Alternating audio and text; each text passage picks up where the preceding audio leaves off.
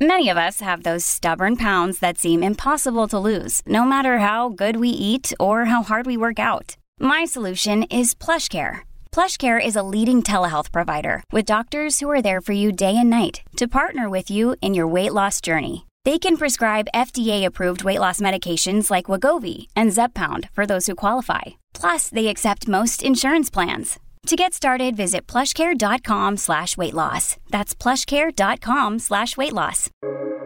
Welcome to the New Books Network. Hello, everyone, and welcome back to New Books in History, a channel on the New Books Network. I'm Jana Byars, your host, and I'm here today with Ben Dodds, Associate Professor of History at Florida State University in Tallahassee, Florida, to discuss his latest book, Myths and Memories of the Black Death, out 2022 with Palgrave. Hello, Ben. Welcome to the, welcome to the podcast. Thank you very much, and thank you for talking to me about this. I'm quite excited. How are you today? I'm very good, thanks. We're having a, a warm winter day here in North Florida today, so it's sunny and pleasant and nice. It's hard to argue with that. And you're teaching this semester? Yes, I teach a, a, Western Civilization survey, which I absolutely love, and we've got up to the ancient Greek, so that's what we're discussing this week. I love Western Civ too. It's fun. And, you know, we have colleagues who really hate doing it. I don't understand. It is a lot of fun, and the students are very enthusiastic already about some of the topics and they want to know more and so on. So, yeah, it's one of my favorites. Oh, that's wonderful. Wow. All right. So, our first job here with this book is I want to put this work in your intellectual tra- trajectory. So I'm looking at your CV and I see a medievalist medievalist in some ways, which is a compliment. Um, you're working in late medieval England. Your first monograph, Peasants in Production in the Medieval Northeast, The Evidence from the Tithes, uh, 1270 to 1536, Boydell 2007, demonstrates an interest in rural life and economics and how they in, how they interact.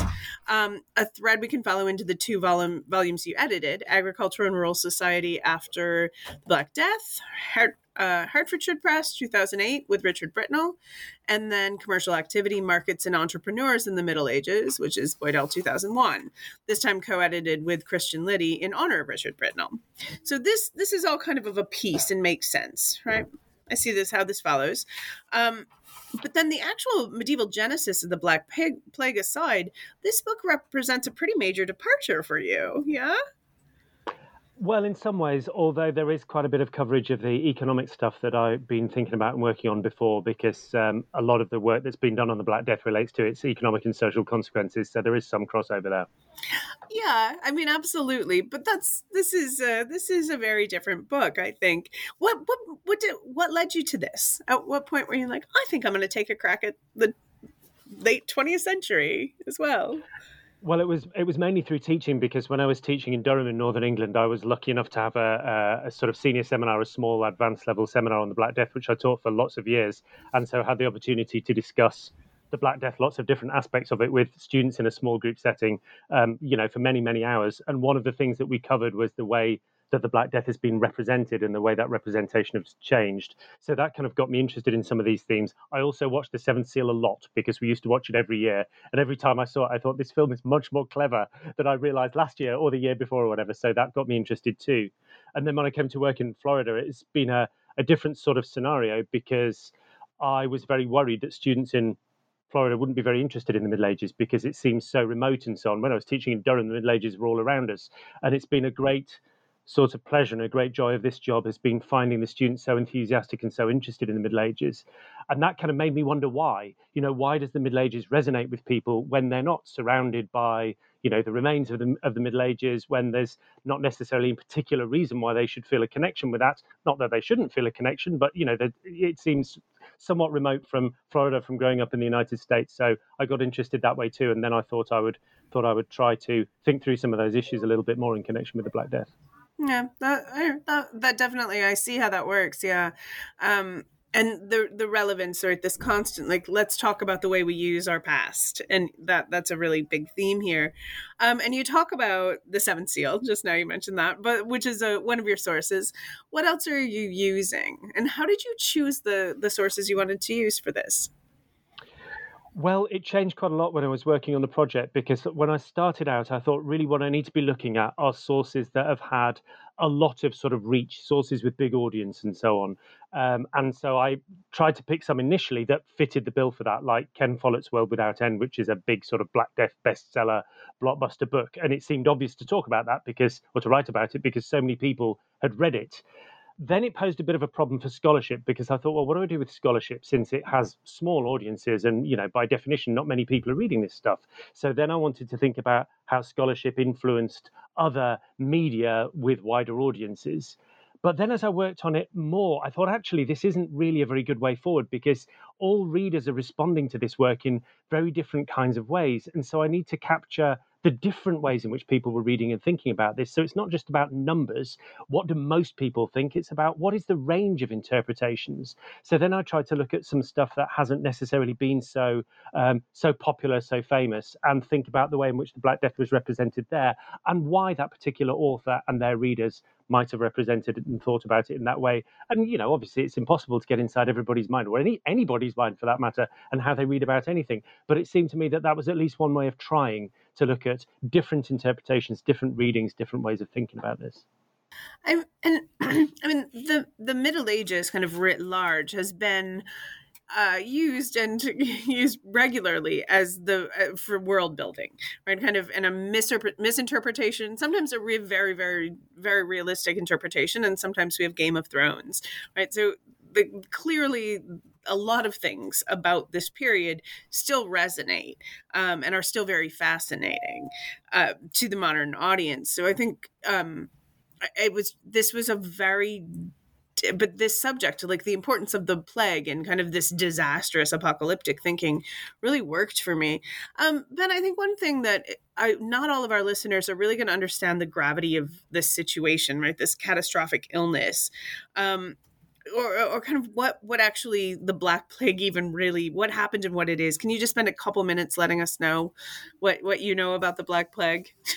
You know. Yes the black death is the word used for the uh, a big pandemic that took place in the middle of the 14th century. The disease arrived in europe in 1347 but had already affected lots of other places further to the east before then for which we have fewer records.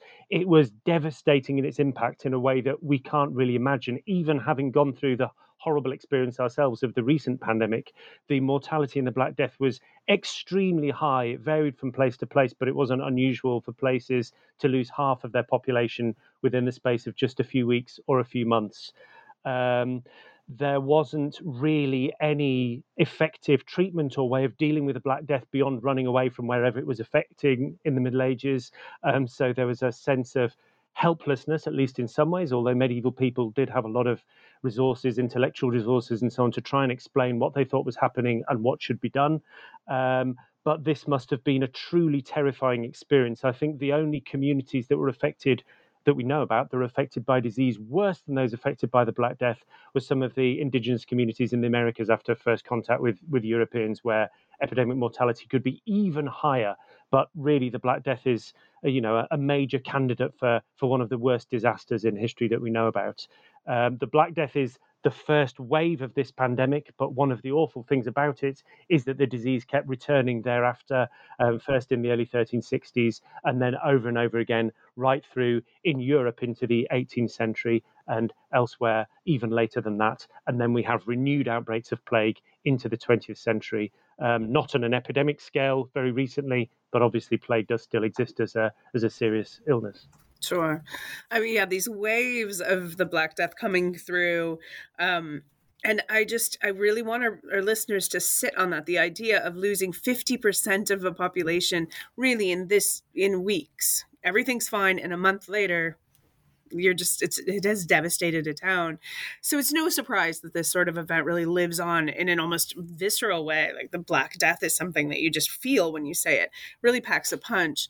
Um, and so the the term memory is even in your title right? And it lives on in memory. So but what do you mean by memory here well, I spent quite a lot of time thinking about this because it was a long way removed from uh, things that I've worked on and thought about before. And I discovered a wonderful body of scholarship and literature on um, what scholars refer to as cultural memory, which is um, kind of like the interaction between the past and present. It's way the way that individuals think about their own past, but also think about the distant past that they weren't alive for, and the way also that groups of people think about and represent the past that they've experienced, but also the more distant past that they collectively haven't experienced. And I became really interested in that idea that it seemed to me that this idea of an interaction um, was a very powerful one. If we talk about something like historical consciousness, it seems as if the past is just there, and the question is whether we're aware of it or not.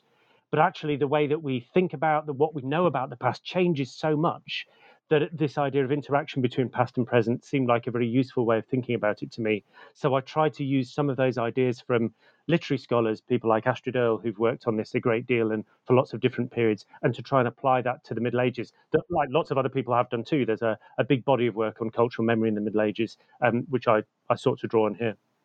Right. Um, and while we're at it, how do you define myth? Myth was um, also a very interesting one and can be defined in lots of different ways. But it seemed to me that, at least for this project, a myth is a story about the past that has something to do with the present, that is intended to explain some aspect of the present. So we might tell a story about the Black Death to represent the difference, say, between people in the Middle Ages whom we regard as ignorant and ourselves in the modern period whom we regard as um, you know, much more aware and much more sort of knowledgeable. Now, I'm not saying that that's necessarily a very true representation, but it is a powerful myth, right? That people in the past knew less and we know more, and that helps us explain ourselves and define our own identity um, through a little narrative, a little story. And there's myth making, right? It's it's not necessarily true, but it's not necessarily false either, right? It's Uh, this, it's the stories we tell ourselves, right? So it becomes very useful. Am I understanding that? Yes, I think that's right. And I think that if we're looking at basis on evidence and so on, some myths are firmly grounded in a lot of evidence in the sense that in historical scholarship we can find myths. There are reasons why historians are writing about things in particular ways because of present day concerns. But that isn't to say that they're inventing this stuff. You know, this is based on serious evidential research. And this was certainly the case for a lot of the work done on the 19th century by scholars interested in the Black Death and interested in using sources from the 14th century, but then using those sources to fit a narrative that they had in mind about what their identity was at that time. But equally, of course, as you say, you can have a myth that is much more fictional. You get modern writers, modern writers of fiction about the Black Death, who represent the helplessness of medieval people in coping with the disease, but invent the idea of the very practical, pragmatic, and observant female med- me- uh, medical practitioner who is able to respond to the challenges of the Black Death. Now, it's possible that there were female medical practitioners in the 14th century who did some of that stuff, but as far as I'm aware, we don't have evidence of what they were doing. So, this is a sort of imagined version of the past that fits uh, with powerful ideas in the present in the present about the subversion of patriarchy and um, you know the need for new ideas to challenge older ideas and that kind of thing. So that's a, a different kind of myth that's less evidentially based, mm-hmm. but useful and and and. Um, and it, it, serves our purposes, right? It, it does. It, it serves a purpose, um, and it helps us to make sense of our current world. Yeah. Yes, and it gives us questions to ask about the past as well that we, we might want to say, well, what's the basis of this myth? Can we find any evidence? But also, as you say, use that myth about the past to think about the present and what our own ideas and preconceptions are. So the the Black Death isn't useful for a while, or it's it's not forgotten, but it's kind of relegated to the back of cultural memory for for some time until what around eighteen twenty five ish, um, when it jumps back into the cultural foreground.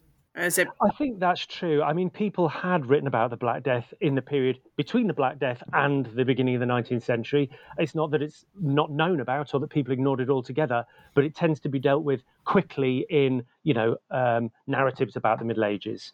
Um, when cholera ret- or arrived in Europe in the um, in the 19th century, in the early 19th century, this gave people much more interest in past pandemics and the Black Death was one of the ones that they looked at um, to try and explain what was happening to them. It wasn't the only one because there were other very famous outbreaks of plague, in particular, such as London in the 17th century, which they could also look back to, but some of them also went back further to the 14th century. Um, you referred at one point. Someone refers to this as an outbreak narrative. like the Black Death provides an outbreak narrative. What do you mean there? Yeah, it's in uh, yeah Priscilla Wald's book. She writes about outbreak narratives, and this is the idea that we can look to the past, look to history to work out what happens when we have a pandemic. What sort of things should we be looking for? What types of experiences will be? Which is very familiar to us from the experience of, of COVID, right? That there was a lot, especially early on, there was a lot of emphasis on how what is a pandemic, what is going to happen, and what are the likely consequences going to be. And I, you know, I think that things are very different now, obviously, than they were in the past. So those sort of historical models were useful in some ways, but not very useful in others. But yeah, that's the idea of an outbreak narrative, and that's how we might look to the past to try and help us understand a pandemic in the present. Uh, and another thing that comes out of this 19th century kind of incarnation of the Black Death and the, the discussion of the plague, the pandemic is a sort of a really negative Orientalism um, and a, the idea of coming up with a useful uh, villainous other here. Yeah.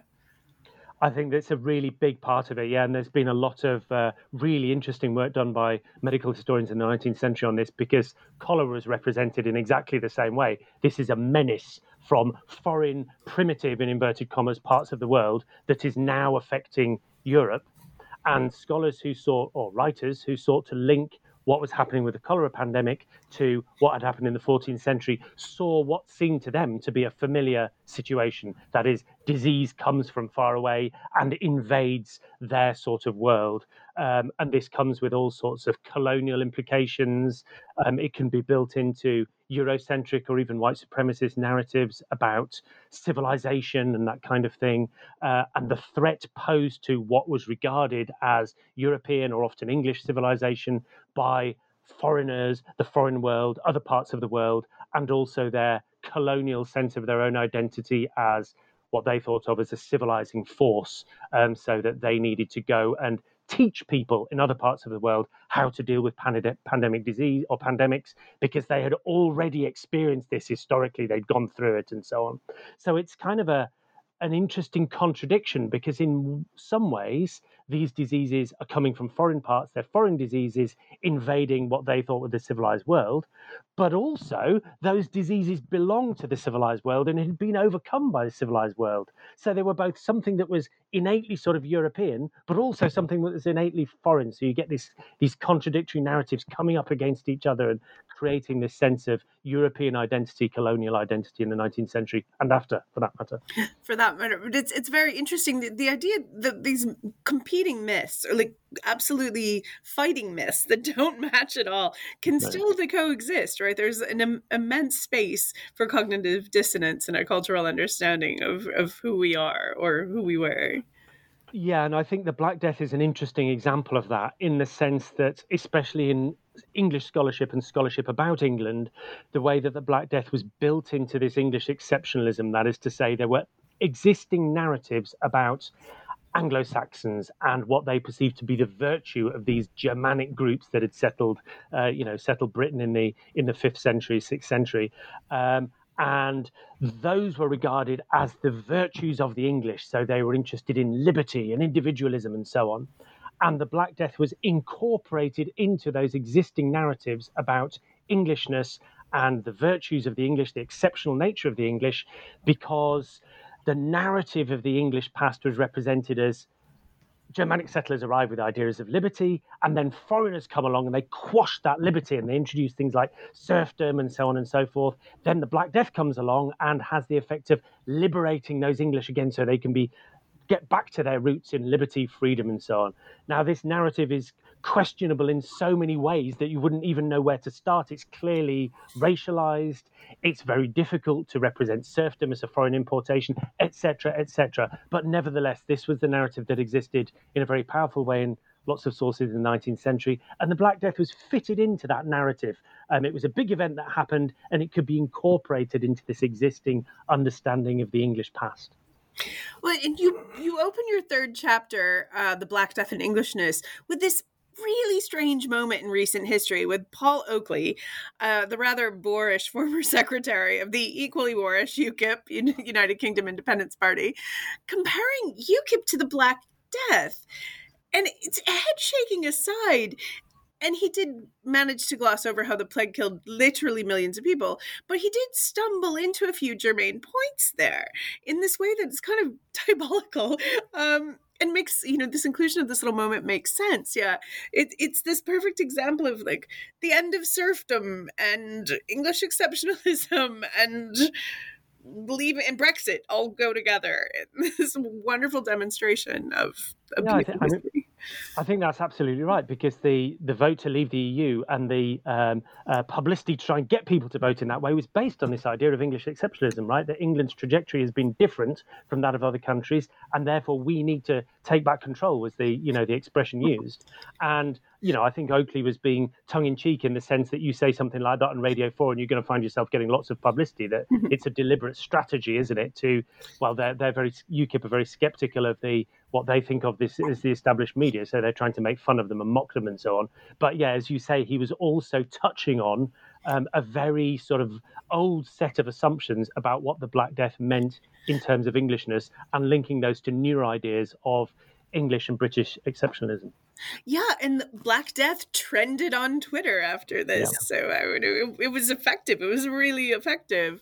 Um, hitting on this idea that the Black Death was responsible for the end of serfdom, the beginning of capitalism, and you know English greatness, international English greatness and these ideas, I mean, not always linked to the English exceptionalism, but these ideas are very powerful ones still. If you watch videos on YouTube about the Black Death and so on, and they're very hard to sustain, you know, because the Black Death is clearly not only affecting England. so, you know, it, it then raises all sorts of questions about why didn't the Black Death have the same effects elsewhere, or another, even in other parts of Britain, but in other parts of Europe, other parts of the world too. So there are a whole set of problematic assumptions um, built into this narrative. But yeah, it's still a very powerful one. Yeah, and then um, and then we see this again right in the 19th century, the late 19th century, with another new plague, uh, a bre- outbreak raging through in- India and China, killing millions more. Um, and myth and memory of this plague kind of uh, melds with the new plague, and we bolster new ideas of European and specifically English superiority, even as English and people are dying in India and China baffling, right? But not.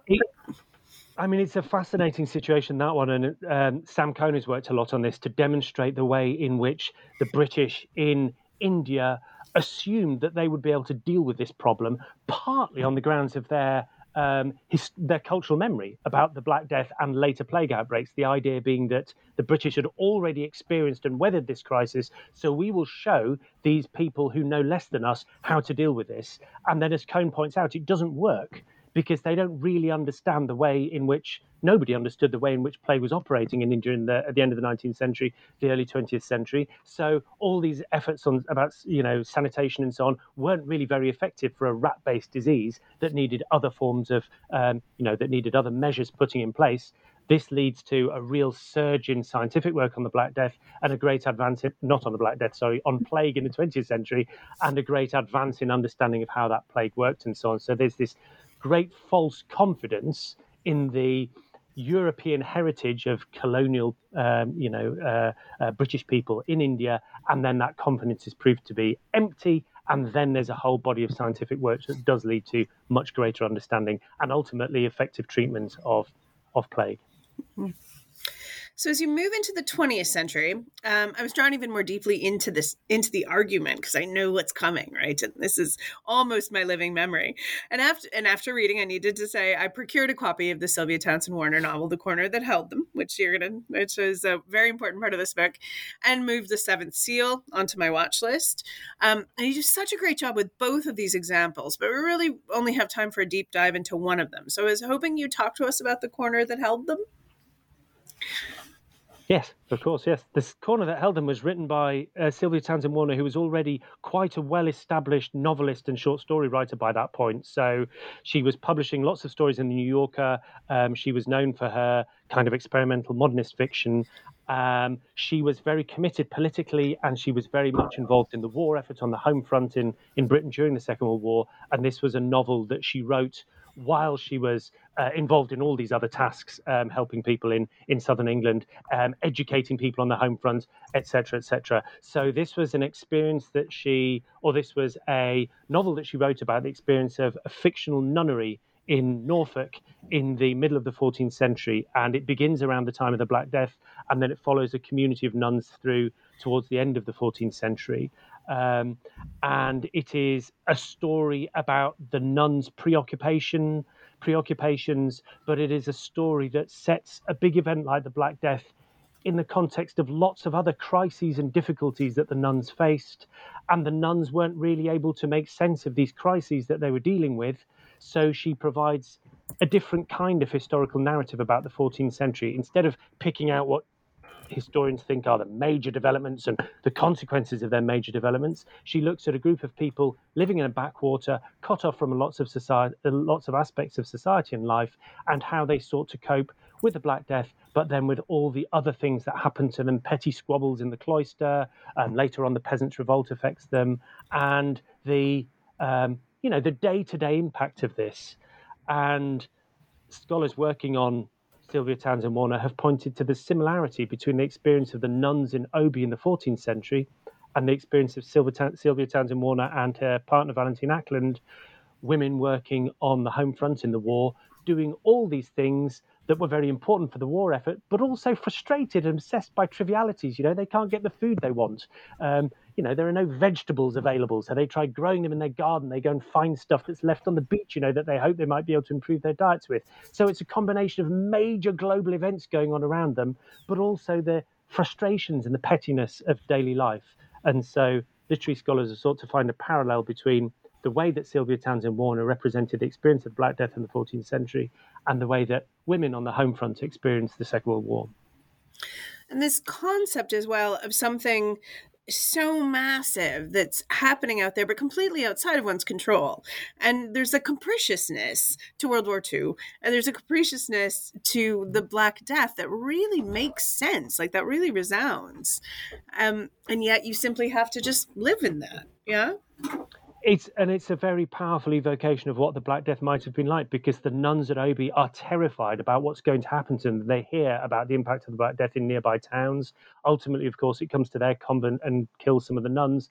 But they also have to continue singing the daily services and so on, complaining about bits of eggshell that they found in their pancake in the morning, that sort of stuff. So daily life continues. So Sylvia Townsend Warner was subverting our understanding of historical narratives. The Black Death came along. It was awful, but it liberated English people and ended serfdom and so on. Not if you were the nuns in Oby, that they were aware vaguely of some of these wider social developments and so on, because it was harder to get people to work on their land and so on. But their life wasn't you know, it wasn't sort of we are actors in this grand historical process. Their life was just like the lives of the rest of us. It was just a mess. There were all sorts of things going on, and sometimes they thought about stuff. Sometimes they didn't thought about think about things. Sometimes people were good and generous. Sometimes people were selfish and awful. And so this was a a new kind of narrative about the Black Death that Townsend Warner was creating, which I I thought was a very interesting sort of counterpoint to all these big works of scholarship that have been produced. What were the effects of the Black Death? They were these. Oh, no, they weren't. They were these. The evidence shows this. The evidence shows that. Sylvia Townsend Warner imagined the Black Death in an entirely different way in her book. I'm very excited to read this. Um, and then, of course, the the Black Death is has recently had an even new uh, and uh, yet more press. Right? Um, there's been there had been a big surge of interest in the Black Death, you know, continuing through the 20th century. But the beginning of the COVID 19 pandemic in 2020, um, which continues kind of um, you know, which we're continuing, we are continuing to ride out the end of. One hopes, um, and and this so the Black Plague continues, or the Black Death continues to resonate through COVID, yeah? I think that's right. But even before COVID, I think one of the difficulties is that it's quite early to say. You know, I'm sure there is there are going to be all sorts of Black Death myths and memories and so on created, represented as a result of the COVID 19 pandemic. But in this project, I was only really able to go to just before it when there's a whole group of really interesting novels about the Black Death that were written before uh, before the beginning of COVID, but no doubt actually read and consumed and resonated in ways the authors couldn't have imagined during the pandemic itself. Um, so, in a sense, I think historical interest in the Black Death did wane somewhat in the middle of the 20th century, um, and historians sought other ways of explaining social change, the end of serfdom, developments in the late Middle Ages, that the Black Death was awful and it was important, but it was kind of part of much wider developments that can be explained through social sciences, through you know other historical interpretations. That kind of changed a bit in the 1980s when there was renewed uncertainty about what the Black Death was, so we didn't feel so confident in the way we were explaining it. But even throughout all that time, really, the Black Death has had a very powerful, prominent role in popular culture and media. Um, and this sort of recent flowering of Black Death novels with uh, Helen Marshall's The Migration, sort of science fiction horror novel about the Black Death, and then Christopher Wilson's Hurdy-Gurdy as a sort of comedic interpretation of the Black Death. James Meek wrote a book called Calais in Ordinary Time, which is about the experience of Black Death too. These just before COVID nineteen, this spate of new novels continuing that sort of that memory, representing it in new and interesting ways. I mean, is that just about in uncertainty? Is that hopelessness? Is this about climate change? What what's going on here? I think it's a bit of both. I think that the I tried to write a, a, bit about Black Death triumphalism. I called it in the book, which is this idea that as a society we would not be subject to that kind of thing now because we know better. We can deal with pandemics. So I think there's a very powerful idea. Once they, you know, once they understood, uh, scientists and doctors understood plague better in the early 20th century into the mid 20th century, they're able to treat it with antibiotics. There was a sort of wider sense that we we sort of had this problem solved. It was awful for them in the Middle Ages, but we can deal with that now. Then there was the scientific uncertainty. Well, maybe the Black Death wasn't bubonic plague, which is a big scholar debate in the 80s, 90s, into the 2000s.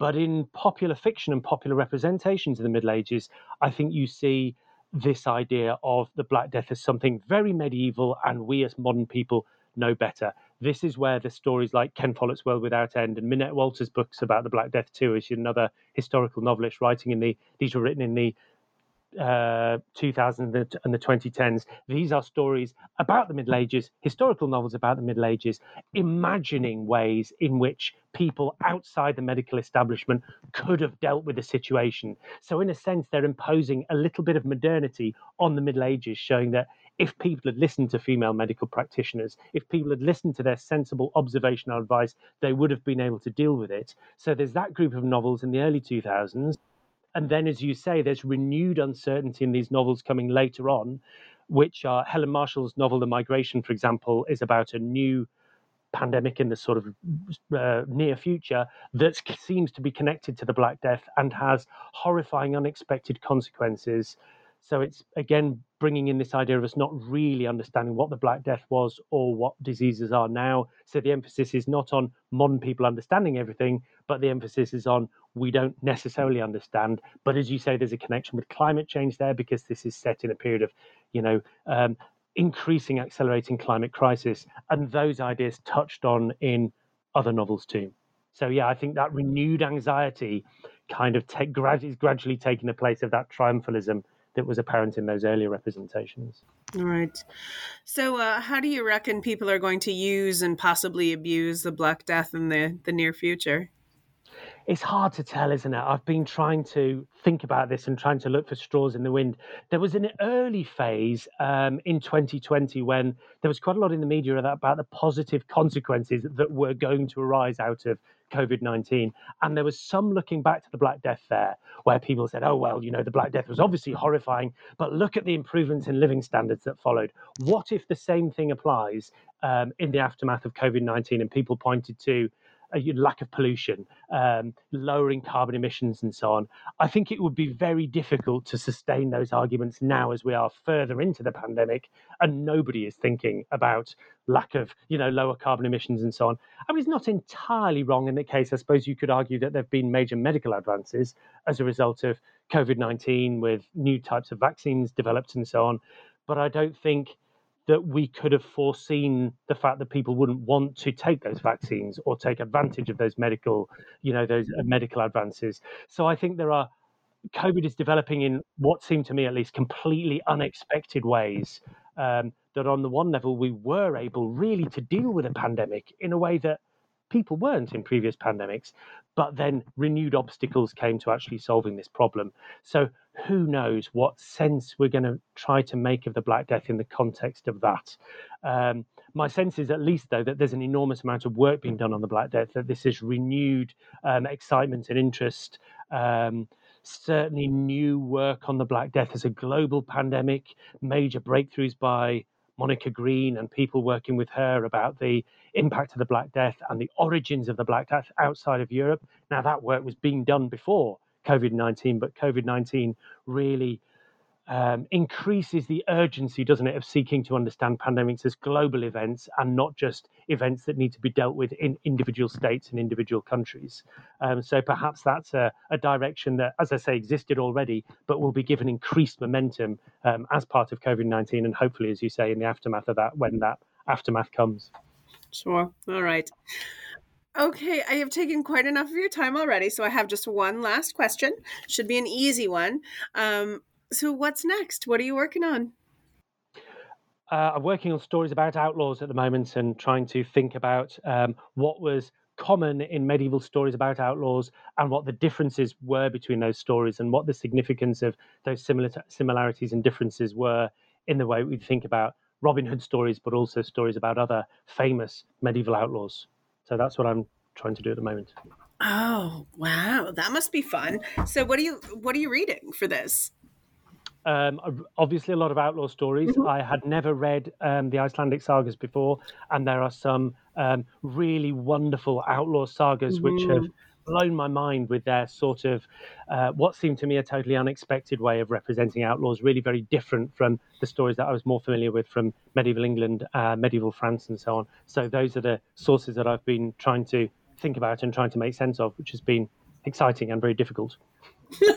well, uh, that's that's exciting, and I'm sorry that it's difficult, but I'm really looking forward to reading it, the benefits thereof. All right, Ben, thank you so much, um, and we will get together to chat about your outlaw book when that comes out. So it's not a book; it's just a chapter. That one, I don't think I could write a book on that, but yeah, just a little right. sort of paper. But oh. thank you very much, and thank you for talking me about, uh, to me about this. It's been a, a pleasure. All right, take care. You too. Bye bye.